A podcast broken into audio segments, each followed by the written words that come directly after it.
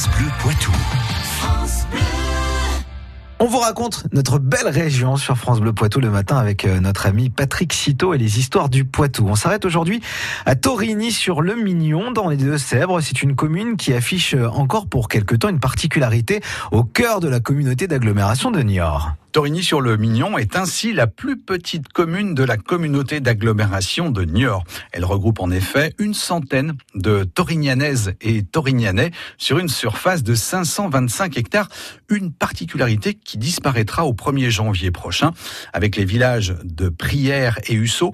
Torigny-sur-le-Mignon va ainsi constituer une nouvelle commune dénommée Val du Mignon, une nouvelle page dans l'histoire d'un village marqué par son positionnement géographique. Et en quoi cette situation va peser dans l'histoire de la commune? Torigny-sur-le-Mignon est situé au sud des Deux-Sèvres, à la limite avec la Charente-Maritime, un positionnement géographique qui lui vaut des attaches avec ce département voisin au fil de son histoire. Au Moyen Âge, sa seigneurie dépend ainsi notamment de Saint-Jean d'Angély et de La Rochelle, mais aussi de la seigneurie de Frontenay en Deux-Sèvres. La seigneurie locale doit ainsi rendre des comptes aux provinces de la Saintonge, de l'Aunis et du Poitou qui dessinent à l'époque les territoires de la région. Cette triple appartenance n'est pas sans conséquence et se gère a priori au fil des décennies avec quelques complications, ce qui n'empêchera pas la commune de se développer en érigeant notamment une église. Et quand est-elle construite? Située au cœur du village, l'église Notre-Dame est bâtie en 1041 par l'abbaye de Saint-Mexan.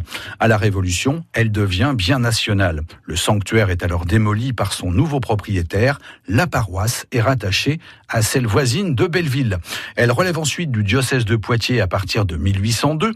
Une nouvelle église voit le jour en ce début de 19e siècle. La bâtisse a été érigée grâce à une souscription lancée par les habitants et une subvention de l'État. Depuis 1908, la paroisse dépend de Saint-Étienne-la-Cigogne. Plus récemment, deux chantiers de jeunes bénévoles franco-polonais ont permis de réaliser une fresque et trois vitraux pour l'édifice. Ainsi embelli, le monument peut continuer à veiller sur le cœur de Torigny sur le Mignon. Merci Patrick, on embrasse d'ailleurs tous les habitants de ce village et bien sûr on vous retrouve sur francebleu.fr. France Bleu Poitou.